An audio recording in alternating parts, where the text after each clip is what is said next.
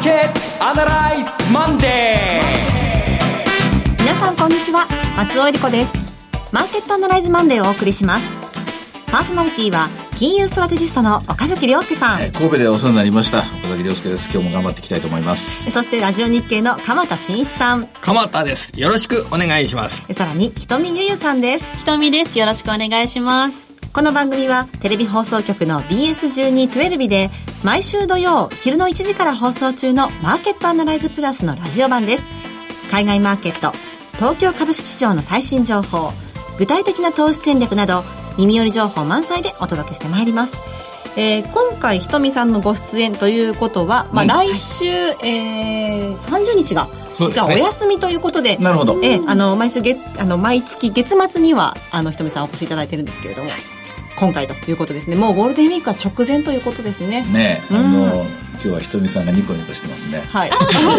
ひとみさんの注目銘柄が、破竹の快進撃で。いやそうですね。優先。いいとこ目つけてたんでしょ、はいうん、まあでもこれで一つパターン見えたから、あとはこれの応用問題を繰り返していけばいいと思いますよはい。はいまあこれはどこまで上がってくれるのか。ー、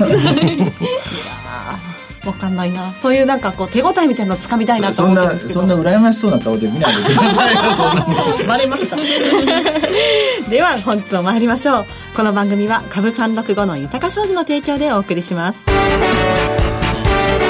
今週のストラテジーこのコーナーでは今週の展望についてお話しいただきます。とはいうものの、実は警戒的に見てるんですよ。はい。まあ、当たり前の話ですけども、連休が近づいてきて、で、なおかつ先週の金曜日、アメリカの長期金利がいよいよ2.95、で、午前中アジアの時間でもまた上がって2.96まで上がっています。はい2.968というのがありました本当に。はいあ僕は961までしか見てなかったかな。えー、これによって、あっさりとドルが強くなっていく、110円の方向に行くというのが、日本株、日本経済にとってのハッピーシナリオなんですが、はいそうは問屋が下ろさないのが、その向こう側にいる株式の方は、金利の急上昇に対しては、やっぱり怖いって言いますかね、耐えられないっていうやつです。急にブレーキを踏まれたら、車もスピンアウトするっていう、そういう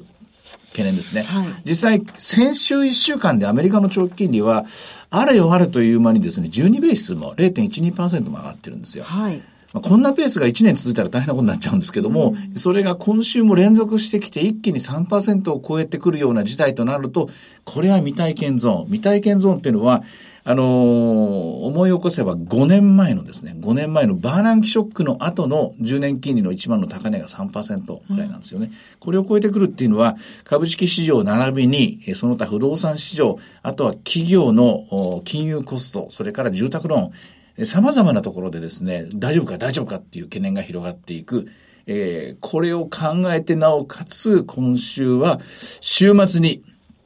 日銀金融政策決定会合です。はいまあ誰も何も言わないって言ってるでしょ。出口戦略なんか考えちゃダメだって言ってるじゃないですか。でも出口戦略も何もそういうのを考えるのが仕事ですからね。はいそうですよね、うん。で、バーナンキショックがあった時のバーナンキ議長の、はいえーコメント、これは神戸セミナーでもう一度皆さんに報告って言いますか、リマインドをしたんですけども、我々は、えー買取ペース、これ当時の量的緩和について、これを減らすことについて議論するかもしれないって言ったんですよ。議論するかもしれないって言った瞬間に金利が急騰して、そして日本株がソップ安した。かもしれないぐらいの発言はしてもおかしくないし、で、そのかもしれないっていうような発言をする、して、市場がどう反応するかを見ながら、出口戦略、何から手をつけるかを考えますからね。そういう意味では、私は今週4月27日、新体制の日銀金融政策決定会合に向けては、要注意って言いますか、うん、確率的にはゼロじゃないと思うし、3割4割ぐらいの確率で、かもしれない発言は、記者会見の中で出てくるんじゃないかと思っています。新体制っていうのはやっぱりこれからの5年間を見渡した形での、えー考え方。これが示されるっていうことも十分あり得るわけですね。と思いますよ。ですから、もちろん、今の出口戦略は早すぎるとか、量的緩和、えー質的金融緩和もこれ続けていく。それはその通りだと。その通りだけれども、新体制になって、為替は安定している。で、CPI、コアの数字が0.5%のプラスになっていた日経平均株価2万2000円。えー出口戦略についてこれから議論することがあるかもしれないぐらいの発言をしてもおかしくはない。で、これ発言が出た時に金曜日でもうおそらく場は終わってるでしょう。はいこうなるとね、ヘッジファンドとか海外勢やり放題ですから。そうなると逆説的にそこから引き算していくと、今日は月曜日ですけども、今週もやはり2万2000円台、一応このまま横ばい推移するのかなと思いつつも、戻ったところは売る圧力は増えると思います。あの、変になっちゃいましたねはい、あの、副総裁が、あの、変わって、若田部さん、じゃないですか。うんそれで、あの、若田部さんは、より、あの、積極的な緩和を主張する方だと思うんですけど、それは、あの、主張していくんですか？主張していくでしょう。えーそれは対立軸として意見はこういうのがありますよ、残す。しかし一方の雨宮さんっていうのは現在のイールドカーブコントロールをを推進してきた人だと。で、最近の調査っていうか今、きあの調査中なんですけども、イールドカーブコントロールの前というのは、えー2016年の1月から9月までっていうのは、マイナス金利政策を導入して、はいこれが見るも無残な結果になったんですよ。マイナス金利導入することで、むしろデフレが、えーあの、圧力が強くなってしまう。で、マイナス金利を導入して、長期金利が下がりすぎちゃって、下がりすぎたちゃった長期金利の下で、国債の買いオペを続けたら、マイナス金利の債券を買うっていうことは、まずオーバーパーの債券を、ものすごいオーバーパーの債券を買って、おまけにマイナスイールドですから、えー配当って言いますかね、利息も取れない。これ、あの時期は日銀は明らかに債務超過のリスクあったわけですよ。マイナスのものを買っていくんですから。ですから、イールドカーブコントロールをやめたっていうのは、ある意味、ずっと我々は日本の銀行のせいだ、地銀を助けるため、政府を助けるため、金融機関を助けるためにやってたと思うんですけど、待てよと調べてみると、この時期は損失が生まれているな。ということは、あのままほったらかしにしてずっとマイナス金利を深掘って深掘って、さらにマイナスの債券を買い付けたら、日銀は友倒になってたかもしれない。という意味では、若田部さんのおっしゃることは最もかもしれないけども、いや、できることとできないことはある。この認識はみんな持ってると思います。アメリカ株に関して言いますと、先週最後に下げました。はい今週の見通しはいかがでしょうか？ええまあ、まあ、まあ、決算の最中で、はい2割増益なんてことがね、どうやら数字出てるんですけども、その割に動かないっていうのは、ここがやっぱりみんな怖いとこなんですよ。もういいとこ全部出てしまったのかなというのと、それと、えー FRB の人もおっしゃってましたけども、完全雇用なんですね、今アメリカ。もう、えーいっぱいいっぱい、えー失業者は一応4.1%言いますけども、この人たちは、いや、もっといい仕事に就きたいんだという自発的な失業と考えられてますから、えー仕事欲しいんだ、くれよっていう人たちは全部仕事がついたはい状態で、景気がいい、で、業績がいい、となると、次に起きるのは、これは、インフレになっていくっていう、そういう見方なんですよね。はい。あまりだから、こういう好業績といっても、完全雇用の状況においては、例えば減税をしても何をしても、思った以上の効果は出ないのかもしれないと思い始めているアメリカの株式市場。あとそれとかアップルについての不安感が広がってますね。そうですね。半導体のね、需要などが、あの、予想よりもちょっと少ないんじゃないかっていうような形で、あの、ももモバイル端末っていうのが、ちょっと今年度はそんなに勢いがないんじゃないかっていう部分で、えーやっぱり重要な部分かもともしれませんね、今年度の。一方でアメリカ株の中核をなすエネルギーセクターはものすごくパフォーマンスがいいです。はい今アメリカ株を支えているのは中小型株とエネルギーセクター。逆に足を引っ張り出しているのがテクノロジーと、なぜか業績はそこそこ良かったんですけども、金融セクターになってますね。このメッセージは日本にも通じるものがあるように思いますね。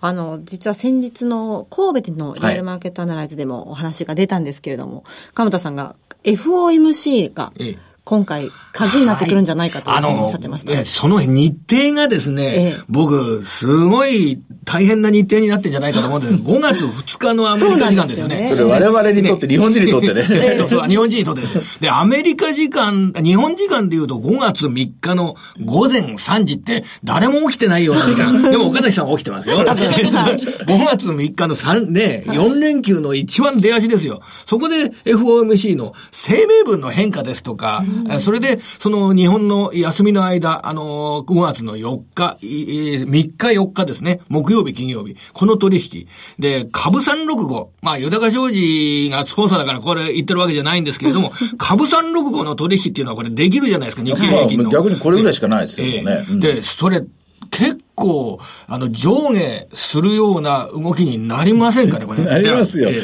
え。だって、キーワードは1月の、えっ、と、声明文の時に、あえっ、と、声明文が出たというか、議事録が出た時か。はい議事録で、あの、ファーザータイトンって言って、どんどん利上げするぞって言ってみんなびっくりして、びっくり動いて金利がどんどん上がったと。で、この間の時っていうのは、スライトリースティーパーっつって、もうちょっと早めに利上げするかもしれないっていう話になってて、でそういう状態で言うと、あの、今、拮抗してる中であと残り年2回ですけども、残り3回か2回かって、これ微妙なところになってきましたからね。そこの、えー声明文の中に、ちょっとしたワンセンテンス、ワンフレーズが入ると、あ、2回じゃなくて3回やるのかもしれない。はいこれは為替が108円方向に行きたい。でも長期金利は3%超えに行きたい。で株式市場は、アメリカ株にとってはこれは、えードル高っていうのは金利引き上げと同じ効果を持ってると。で、長期金利の引き上げっていうのも当然引き上げ効果を持ってる。だから、バツバツが2つついて、やっぱり下落の圧力にかかりますね。来週の放送がちょうどお休みなもので、その来週の分の展望も伺っておきたいんですけれども来週の。分は来週ですよ。今週、先週からの、この長期金利のアメリカの上昇3%に近くなってるのが、FOMC を控えてでのその声明文の変化ですとか、そういったものをこう思惑しているっていう部分っていうのは。いや、そこまではまだ早いと思いますよ。うんそこではなくて、今、長期金利が上がってるのは、これ、皮肉な現実、悲しい現実なんですけども、今、あの、例えば中国との保護貿易問題っていうのが遠ざかってるでしょ、で、それからシリアの空爆の後のロシアの報復とかも遠ざかってるじゃないですか。で、地政学上のリスクが下がってるでしょ、地政学上のリスクが下がるっていうことは、リスクオフとして置いといたお金っていうのが、あ、オフしなくていいのかっていうことで戻ってくるわけですね。はいそうすると、リスクオフっていうので置いといたお金っていうのはどこに行くかっていうと、債券に行ってたわけですよ。で、この債券に行ってたお金が、ならこっちに行くかって思って、こう出てくるわけです。そうすると債券売りになって金利が上昇していく。ただ問題は出てきたお金が株に行ってないんですよね。株に行かずにどこ行ってるかっていうと、コモディティ、金とか、あるいは原油とかこっちに動いてる。この現象なんで、ここがちょっとまあ頭の痛いところなんですね。なるほど。それだけ株式相場があまり期待がされてないってことなんですか？さっき言った通り、期待は全部ね、飲んじゃったみたいな。あもう、お酒残ってないよみたいなですね。あの、身近な例で言うとそんな感じです。あ、そうですか。えーと、では今日の株365の動きを見ておきはい。たいんですが。今日はもうね、日経平均と同様な形での、まあ、先週の値段と比べると、小動きの状況という動きですよね。はいえーですから、やっぱりこの株365っていうのは、あの、夜ですとかね、アメリカの金利が上昇している時に夜取引ができますからね、その時に、まあ、どんな値動きになるかっていうのは、やっぱり今週は注目点になるんじゃないでしょうかね。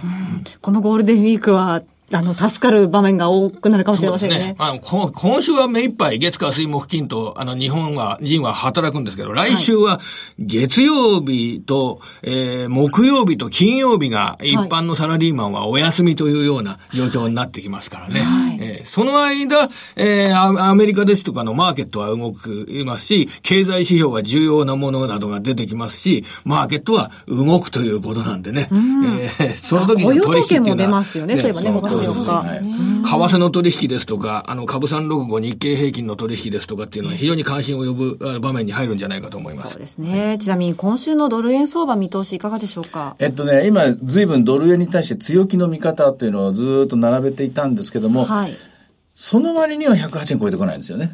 その割には、これだけ長期利が上昇してるなら、あっさり8円、10円の方向に行ってもおかしくないんですけども、為替は為替で、これまた株は株で、それぞれお家の事情があって見てるものが違うな。話せば長いので、ここまでです。わかりました。はい えーさて、いろいろ展望していただきました。今週末土曜日には午後1時から放送しています。マーケットアナライズプラスもぜひご覧ください。また、Facebook でも随時分析レポートします。以上、今週のストラテジーでした。マーケットアナライズそれではここで、株365の豊か商事からのセミナー情報をお伝えします。博多です。豊か商事資産運用セミナー in 博多5月12日土曜日に開催されます。12時半会場、午後1時開演です。会場は JR 博多駅が最寄りの TKP ガーデンシティプレミアム博多駅前ホール B です。第1部は、江森哲さんによる2018年注目の貴金属エネルギー価格の行方と題したセミナー。そして、江森さんと大橋弘子さんによる特別セッション。日経平均で資産運用、クリック株365の活用術とはが開催されます。第2部は、岡崎さんの株式セミナーです。岡崎さんはゴールデンウィーク終わるとすぐに博多です。明け、ゴールデンウィーク明け一発目ここなんですけどね。はい。ネタはたくさんあると思います。ええ喋るネタは。あとはそれをどれを削って1時間半にまとめるかという、そういう形になってきました。はい一番新しい情報を皆さんにお伝えしたいと思います。はい。えー、江森さん、大橋さん、そして岡崎さんが出演するセミナーは博多の後も続きます。えー岐阜、神戸ご紹介します。豊か商事資産運用セミナー in 岐阜5月19日土曜日12時半会場午後1時開演です。会場は JR 岐阜駅が最寄りのグランパレホテル駅前会議室です。えそしてその後は神戸です。豊か商事資産運用セミナー in 神戸5月26日土曜日12時半会場午後1時開演です。会場は神戸三宮駅が最寄りの TKP 神戸三宮カンファレンスセンターホール 5C です。博多、岐阜、神戸とも豊か商事の資産運用セミナーのお申し込みは次の電話番号にお願いいたします。豊か商事お客様サポートデスク。フリーコール0120-365-281 0120-365-281受付時間は土日祝日を除く9時から午後7時です。なお、会場では取扱い商品の勧誘を行う場合があります。続きまして、毎週土曜日午後1時から放映中の BS1212 マーケットアナライズプラスからのセミナー情報です。えー次のリアルマーケットアナライズなんですが、広島での開催です。リアルマーケットアナライズ 2018in 広島、6月2日土曜日、会場は RCC 文化センターです。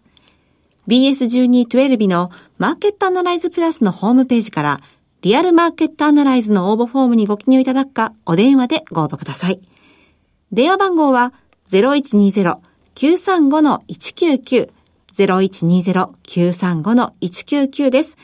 通話料無料、自動音声応答サービスにて24時間ご応募を受けたまっております。えくれぐれもおかけ間違いのないようにお願いいたします。また、応募はお一人様一回限りでお願いします。個人で複数応募いただいても無効となりますのでご了承ください。締め切りは5月21日月曜日です。最後はテレビ番組のご紹介です。いつでも全国無料の放送局 BS1212 では月曜日から金曜日の夜7時から向田邦子の数々の名作ドラマの中から珠玉の10作品をお届けします。今日夜7時からは玲子の足を放送。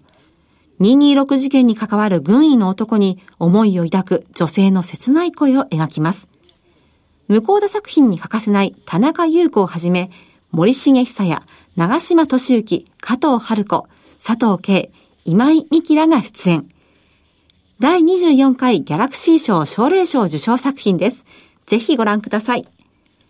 チャンネルの見方がわからない方は、視聴者相談センターへお電話ください。オペレーターが視聴方法をわかりやすくお教えします。03-5468-2122 03-5468-2122 BS12-12 視聴者相談センターまで。フォロワーアップアナライ月末恒例今週のこのコーナー、ひとみゆゆさんが、へーと感心する話、鎌田さんプレゼンツです。ひとみさんは、はい。日本橋はよく行きますかね東京、お江戸日本橋。そうですね。お買い物？行きますよ。ええはい。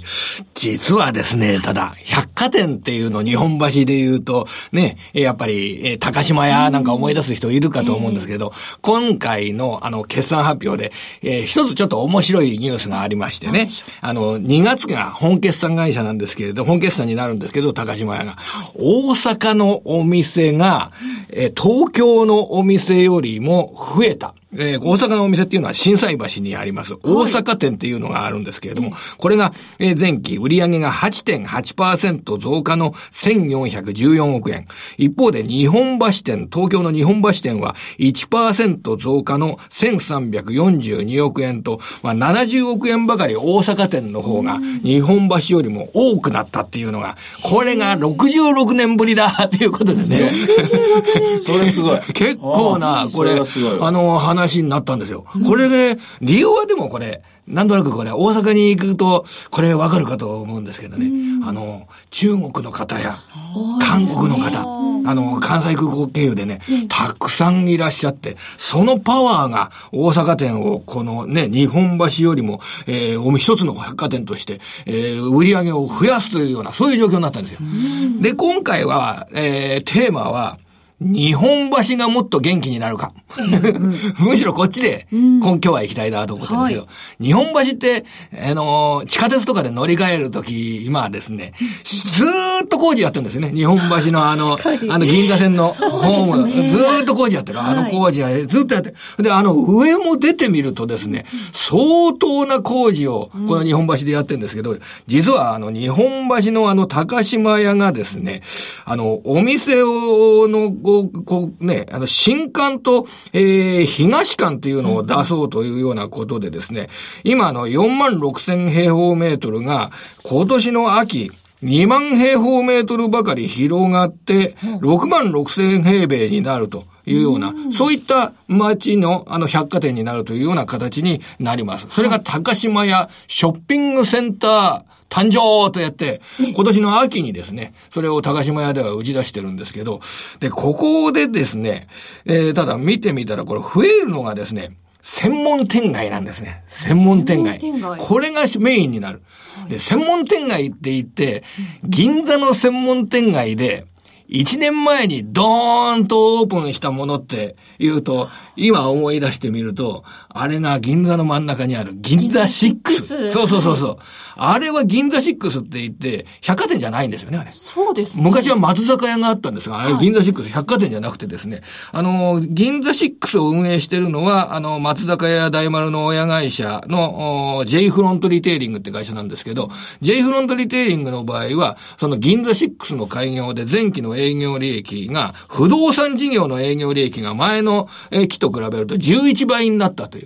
あれ、百貨店事業と不動産事業で、ちょっと違う部分がありましてね、百貨店。やたら専門店街のウェイトが増えて、えー、百貨店以外の不動産事業の営業利益が増えてるっていうのが、ちょっと面白い構図です。で今回の日本橋もですね、秋からその専門店街がオープンして、で、来るお客さんがですね、あの、3世代をね、あの、呼ぼうとしてるんですって。3世代っていうのは、おじい様、お母様、子供さんっていうような形で。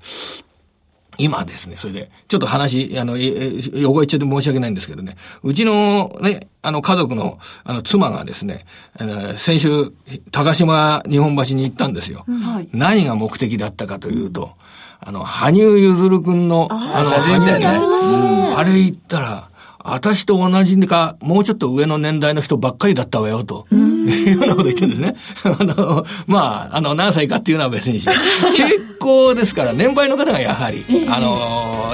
高島屋っていうのは主流なんですけど、そこのね、あの、2世代後っていうのも、これから増やすというのを、一つ、あの、高島屋の新しい秋の話として覚えておいてくださいませ。どういう店舗を入れるんでしょうね。ぱポケモンのね、あの、カフェですとかが入ってくるんですって。なるほど。コラボ、コラボしたカフェみたいなのが増えてくるんですかね。はいなんか早く行ってみたいけどどんな中なんだろうすごく気になりますね高島屋はでもブランドイメージ抜群ですからね。えーさてマーケットアナライズマンデーそろそろお別れの時間ですここまでのお話は岡崎亮介と。瞳ゆゆ。鎌田新一。そして松尾恵里子でお送りしましたそれでは今日はこの辺で失礼いたします さようなら。この番組は株365の豊か商事の提供でお送りしました。